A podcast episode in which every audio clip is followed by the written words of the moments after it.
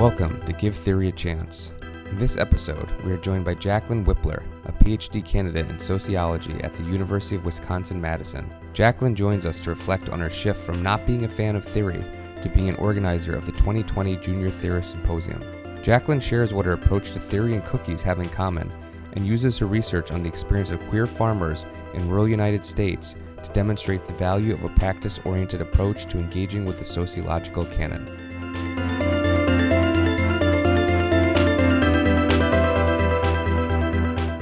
Thank you for joining us today, Jacqueline. Thanks for having me, Kyle. Today on Give Theory a Chance, we're doing something a little bit different. So instead of focusing on a single theorist and working through their ideas and influence, we're going to talk a bit about your relationship to theory and how it's evolved. And, and one of the things I find so interesting about this is in our conversations and emails, you've described this progression where you went from having a pretty negative relationship to this idea of theory and the classes that you were taking as an undergrad or even as a graduate student to someone who is presenting at junior theorist symposiums, organizing the next one that's going to be happening in San Francisco. So there's been something that's that's gone on, and I think that will be very illuminating to listeners. So I was hoping we should just we could just start out by going through what did you actually find so horrifying about theory as an undergraduate? As an undergraduate, what I found really terrifying and challenging about theory is I tend to be a fairly concrete thinker. I like examples. And I found reading theory, particularly by you know Marx, Weber, Durkheim, to be so abstract and really challenging for me to see how this was relevant today, to see what they were talking about in examples that I could really relate to and wrap my head around. I think some of them spoke a little bit better to that, but I remember Marx just reading those pages and over and over and over again and having no idea, no idea what was happening. I could not get a grasp at all of Marx and was just horrified, horrified, sick to my stomach. I'm supposed to be able to be in college and read at this point and was completely failing on that. So was it was it the abstractness of the ideas that was the main problem or was it also just the denseness of the language that we encounter? I mean, unless you're taking philosophy classes, you don't see that type of writing anywhere else. Good question. Yeah, I think the denseness of the writing. In some ways, it felt like, you know, reading Shakespeare that I wanted there to be this side page that translated it and put it into what these theorists are actually saying is this thing that I really wanted a little bit more of a edited, digestible version as an undergraduate. So, was there anything that that made it click at that point in time? Really, the whole undergraduate year is just this negative relationship to theory.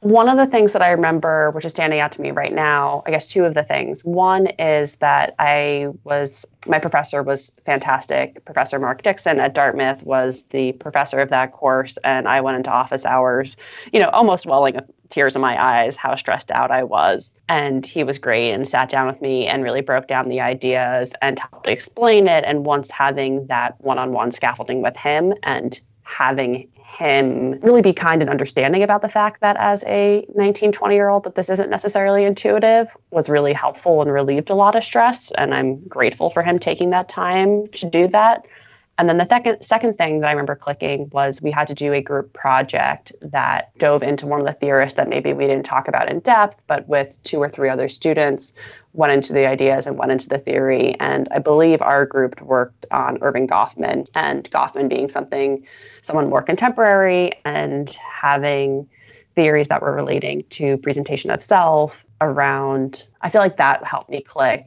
with someone who watched a lot of TV and uh, movies growing up, thinking about the dramaturgical was helpful, as well as thinking about total institutions as someone who was in college and on sports teams, that those type of theories felt easier for me to wrap my mind around. So then you went on to graduate school and you had to continue taking theory classes and reading these core theorists and also more contemporary ones. Did your relationship that point start to change, or was it still this bit of this thing that you have to do, but you're not really enjoying the process? In my theory class, I really, the second time around in grad school, I really enjoyed reading the texts more than I did the first time. Those excerpts were very, very brief, a couple pages here, a chapter there, moving through sometimes just one theorist for a week, but in other weeks we had multiple theorists, and it really really felt like it was building this argument. Um, and we had weekly quizzes in the course, so it was kind of a fun way to read and take notes and try to piece things together. And I really enjoyed that process. It felt like a puzzle, and each piece was small enough that I could grasp it and then figure out how it made the picture overall the thing in that course that terrified me. I don't really like speaking in public, and that's been something I've had to overcome in grad school, mostly because of being a TA and now a lecturer. But the prospect of being cold called in that course was hard, and sometimes to the level of so distracting about worrying about being called on that I kind of missed what was going on in the class. So the reading was better, but still had some theory anxiety when you're in a graduate course and trying to not fumble over your words in front of your colleagues. Yeah, and in grad school, there's so much. Actually, thinking of Goffman, a lot of grad school is that presentation of self, right? Where you're yes. you're performing, being intelligent for everyone else, even if everyone in the room also has no idea what's going on. Everyone's trying to put that proper face forward. Exactly. And that was something that I felt challenged by too, of, you know, having my colleagues who I really respect, but seeing them rise to this occasion in front of professors that they respect and being like, you're all just kicking tires right now. And I see what you're doing and I don't want to engage in this. And I'm also just nervous in general about talking. So this that push and pull between I need to speak to get credit, but also I, the way in which people are speaking and engaging is a little bit of a turnoff here. So, how to proceed? So, some of the people who will be listening to this will be undergrad students who are taking theory for the first time, mm-hmm. and this this might be challenging. But I'm wondering, the first time you read it, you you weren't really getting that much out of it. The second time, you're actually enjoying doing the reading a bit more.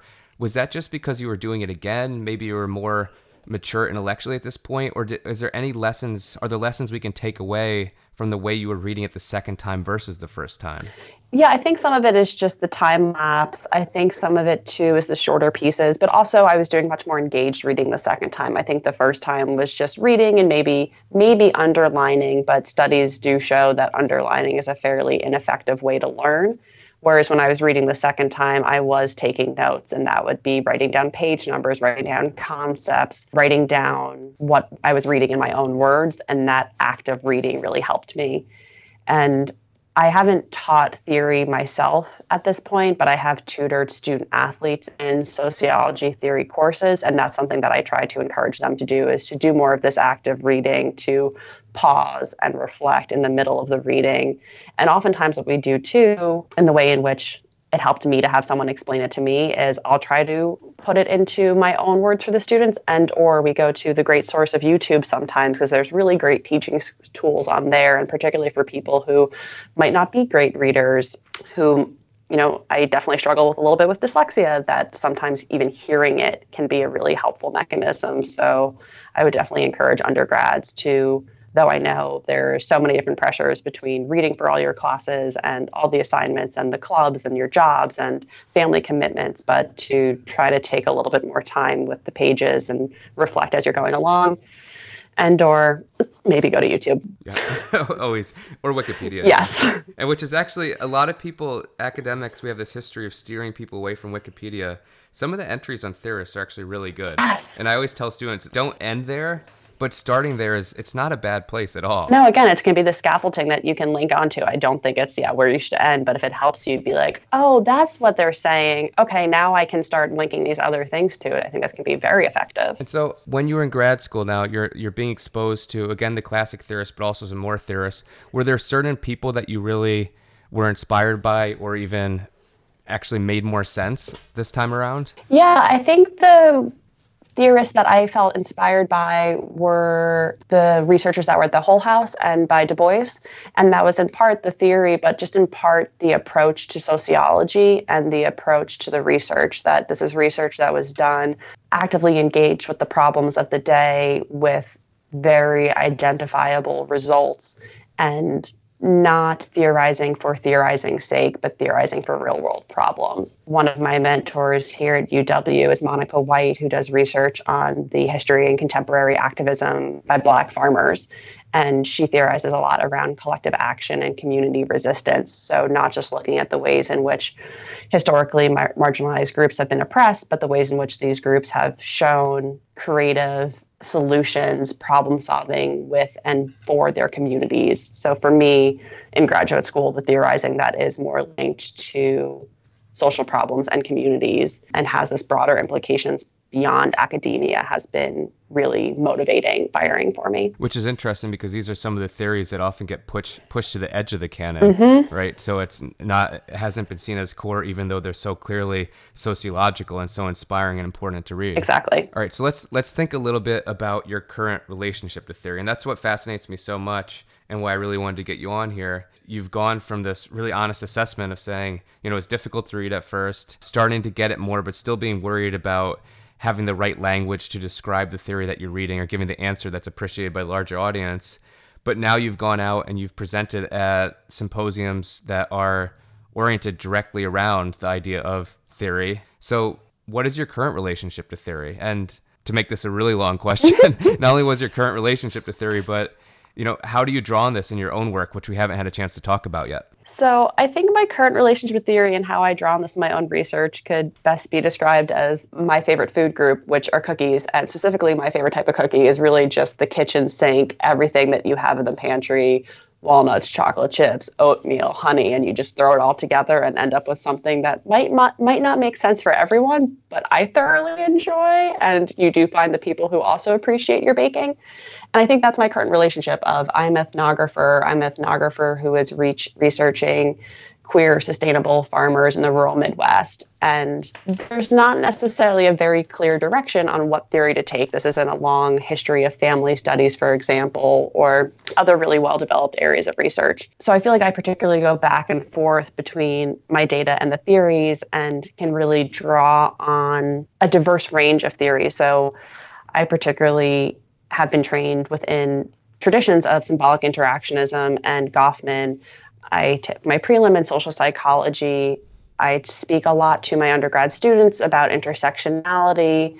And then there's a whole bunch of research that falls more within maybe these subfields of sexualities or rurality or agro food systems. So my current relationship, I think, is having a wide range of theories that I can draw from and based upon what the data is saying and what I'm learning from these farmers, really trying to piece and pull things together into this puzzle or into this cookie that is somehow cohesive and makes sense. We met when I was presenting at Junior Theor Symposium that this past year, and that was a presentation where I was taking the theories around how different groups are able to find bonds across their differences and pulling together traditional Chicago school theories around uh, contact theory, but drawing in findings from Sherif's Robbers Caves experiments about you know groups coming together when there is a shared threat,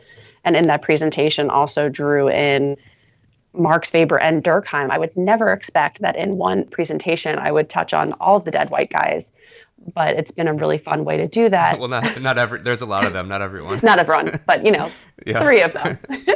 yeah. And at the same time, in that presentation, really deeply considering intersectionality because I'm looking at people who are at the intersections of heteronormativity and sexism and at sometimes transphobia and racism. And again, drawing on Monica White's work of not just looking at the ways in which these farmers experience challenges, but the ways in which they are able to overcome and be resilient and demonstrate their wherewithal in the world. So this is a very long answer to your very long question, but I think that kind of symbolizes my or captures my current relationship is this iterative process between a wide range of theories, what my data is saying, and trying to piece together in a way that might not be the standard and might not be within any one canon.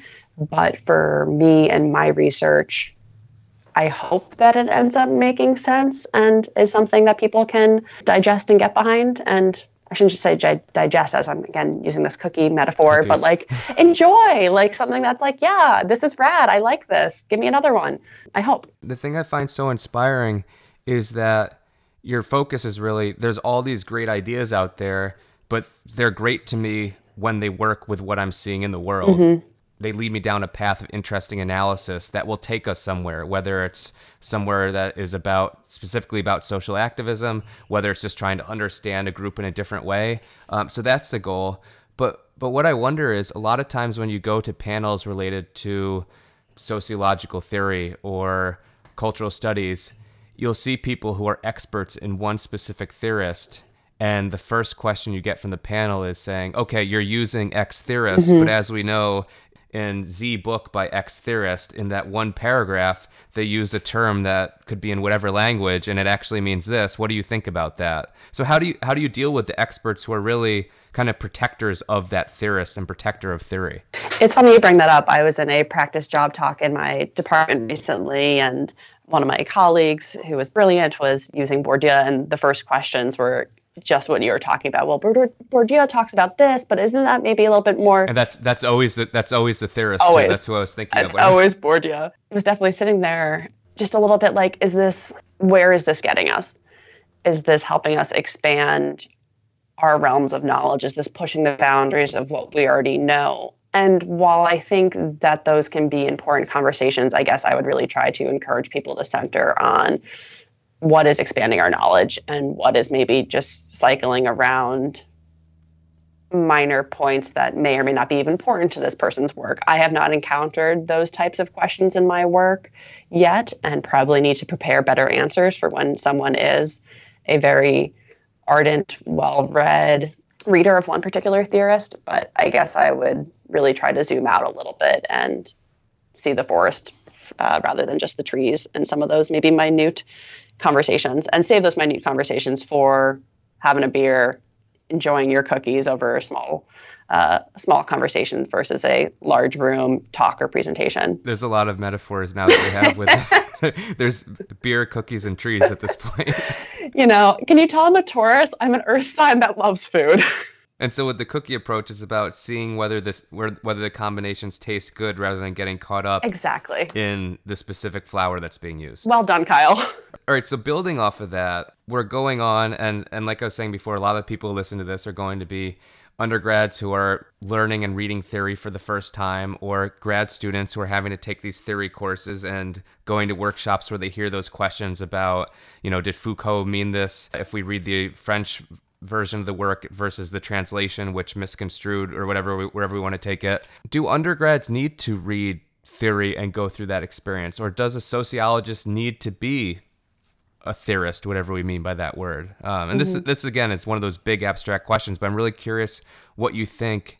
Considering that relationship and trajectory that you've gone on, I would say yes. And surprising my you know self from a decade ago, I would say yes. And we do need theory as undergrads and we do need theory as sociologists. And that answer is grounded in two parts. One is in I am lecturing for the first time right now a class sociology of gender, and I just had it's a hundred student class, and I just had my students complete a mid semester evaluation of how are things going, what changes would you like to see, but also ask them is there anything that you have learned in the course that has really stuck with you um, thus far. And a lot of them were talking about intersectionality, that I'm here at Wisconsin. This is a predominantly white institution.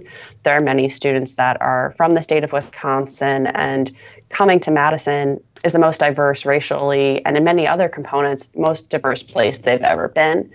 And for them to be learning about intersectionality in this course, where majority of them are non-majors, many of them are going to be going into medical fields, it's changing the way in which they're seeing the world around them. And for me, that's been very powerful to see how much this one theory can do for them and open their eyes in so many different realms of their world. And I really hope that that's something that they carry with them in their interpersonal interactions, but also, again, if they're going to medical fields, to recognize that Black women are having many, are much different outcomes in maternity, for example, than white women, and to have that knowledge is crucial. And in terms of do sociologists need theory? I think, again, going back to the work of Du Bois and House and again Monica White, is I think there is this very strong component of theorizing for today's social problems, theorizing for communities, and trying to actively make a change in those places. And I think that's extremely valuable and the foundation of sociological imagination of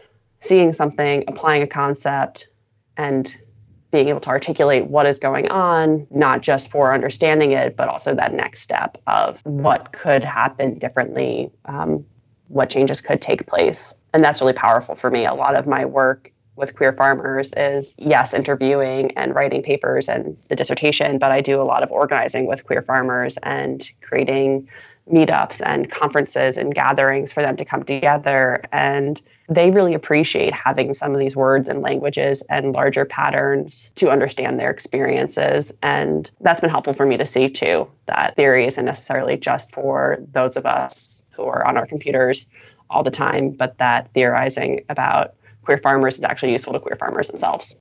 So, in your last answer, one of the things that really interests me is the way you're talking about taking these ideas beyond the classroom or beyond the conference into the community. And so you mentioned that you sometimes are engaged in organizing meetups or, or organizing places for conversation among queer farmers and other people in the community.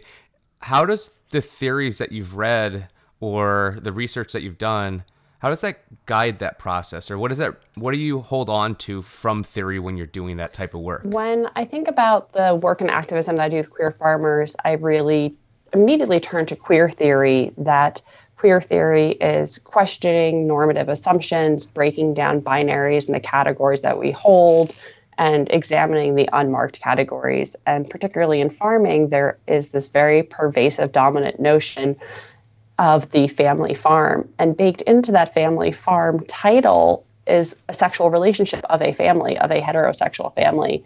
So when approaching these farming conferences that are largely heterosexual families who are white, encouraging them, and they're also sustainable farmers. So, in this way, trying to present on queer farmers and make spaces for queer farmers, but also getting this allyship and this buy in from straight farmers who are the predominant people there who are still largely involved in the farming industry and really encouraging them of taking this queer perspective everyone of what can a queer perspective bring to agriculture so for the straight farmers hopefully getting that buy-in by saying you're already doing queer agriculture by doing sustainable practices when you're in the midwest and so much of the farming is conventional uh, farming of gmo corn and so- soybean. And then kind of following that to thinking about at these conferences who are the spaces for, what types of bathrooms are labeled, what pronouns are asked, what types of microaggressions might these queer farmers be facing, and then building spaces to be welcoming to the queer farmers. I also really tried to bring a lens of intersectionality and critical race in these rooms as well because farming is based on colonization and genocide and racism. So, in a room that is still queer farmers, but predominantly white, we need to be interrogating these legacies and thinking about intersectionality and who is being centered when we are doing activism. So, in that way, the queer theory and the intersectionality deeply involves how I approach farming conferences, whether I'm talking to straight or queer farmers. That is a perfect, inspiring note to end on but I'm going to ask a question, but that might lead to a less inspiring note to end. On. Okay. which, which is it?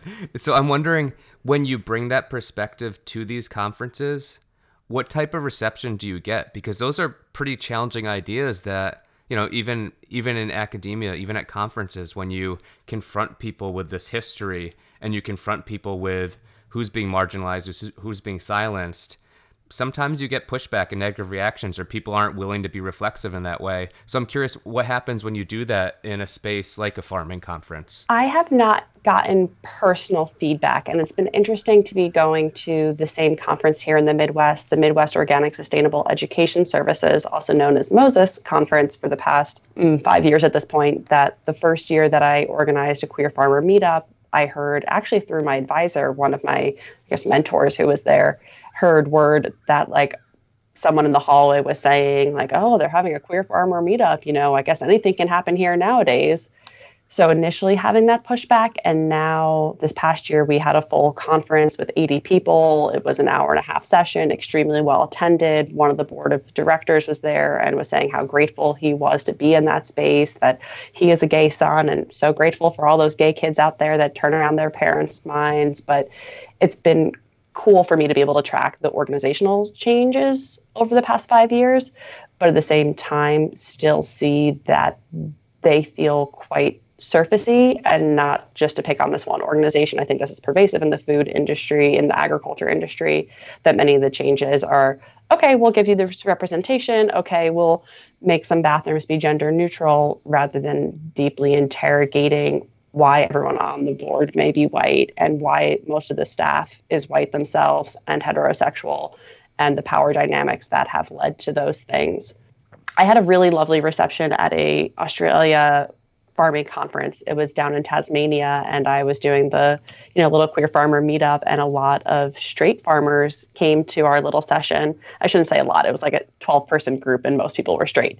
So it felt like a lot. I mean, that's pretty significant though, because I'm even thinking about settings outside of farming, and that would be that would be a good turnout, right? Yeah, so. yeah, it felt lovely, and then to have some of these bright-eyed, straight white women be listening to the stories of the queer farmers in the group and their experiences with maybe being pushed off their family land, of finding out that their neighbors voted against the marriage equality vote, um, feeling isolated, and having these farmers just feel so deeply sad for their queer farming peers. And then when we got back into the large group and shared out from the workshop, it was actually the straight women who were raising their hands and then kind of encouraging the rest of this organization of like, you know, and we need to do better and we need to have more things like this. And did you know that our bathrooms don't have options for people who are trans? And no one here is asking about pronouns. So it's been cool for me to see some of the ways in which in places where I expect there to be pushback from straight community that they sometimes are the ones that get on board the most and are most vocal.